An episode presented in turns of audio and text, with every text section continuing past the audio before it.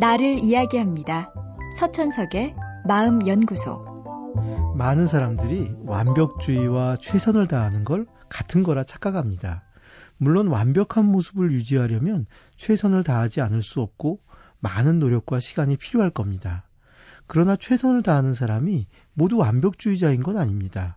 오히려 최선을 다해 자기 인생을 살려면 완벽주의와는 거리를 두어야 합니다. 완벽주의에는 내가 완벽하게 해내지 않으면 인정받지 못할 거란 두려움이 바탕에 깔려 있습니다.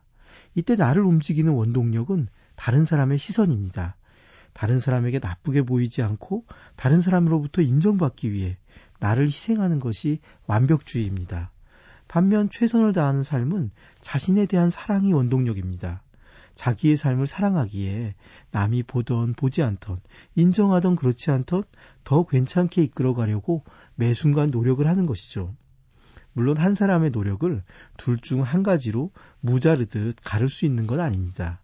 누구나 어느 정도는 부분적으로 두 모습을 함께 가지고 있죠. 하지만 어느 쪽이 지배적이냐에 따라 행동과 태도는 크게 차이가 납니다. 완벽주의가 지배할수록 사람들은 긴장하고 지치기 쉽고 희망과 의욕은 찾아보기 어렵습니다. 특히 상황이 어려워질 때 완벽주의자들은 초조해하며 자기를 괴롭힙니다.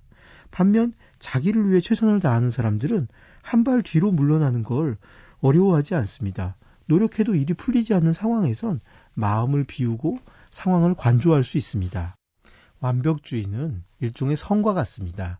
더 튼튼한 성을 쌓으면 어떤 공격도 막아낼 수 있다고 생각해 두텁게 돌을 쌓고 잠시도 쉬지 않고 틈을 메웁니다.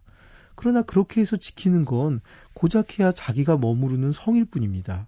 다른 곳으로 움직이면 그만인데 굳이 지킬 필요도 없는 그 성을 지키려고 스스로를 노예로 만드는 것입니다.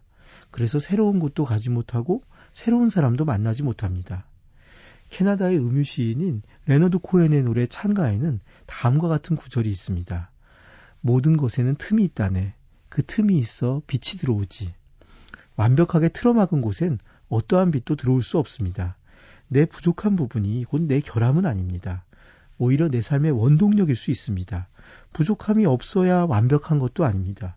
부족함이 있기에 우린 비로소 인간입니다. 내게 있는 틈, 그것이 나를 나답게 만듭니다. 서천석의 마음연구소. 지금까지 정신건강의학과 전문의 서천석이었습니다.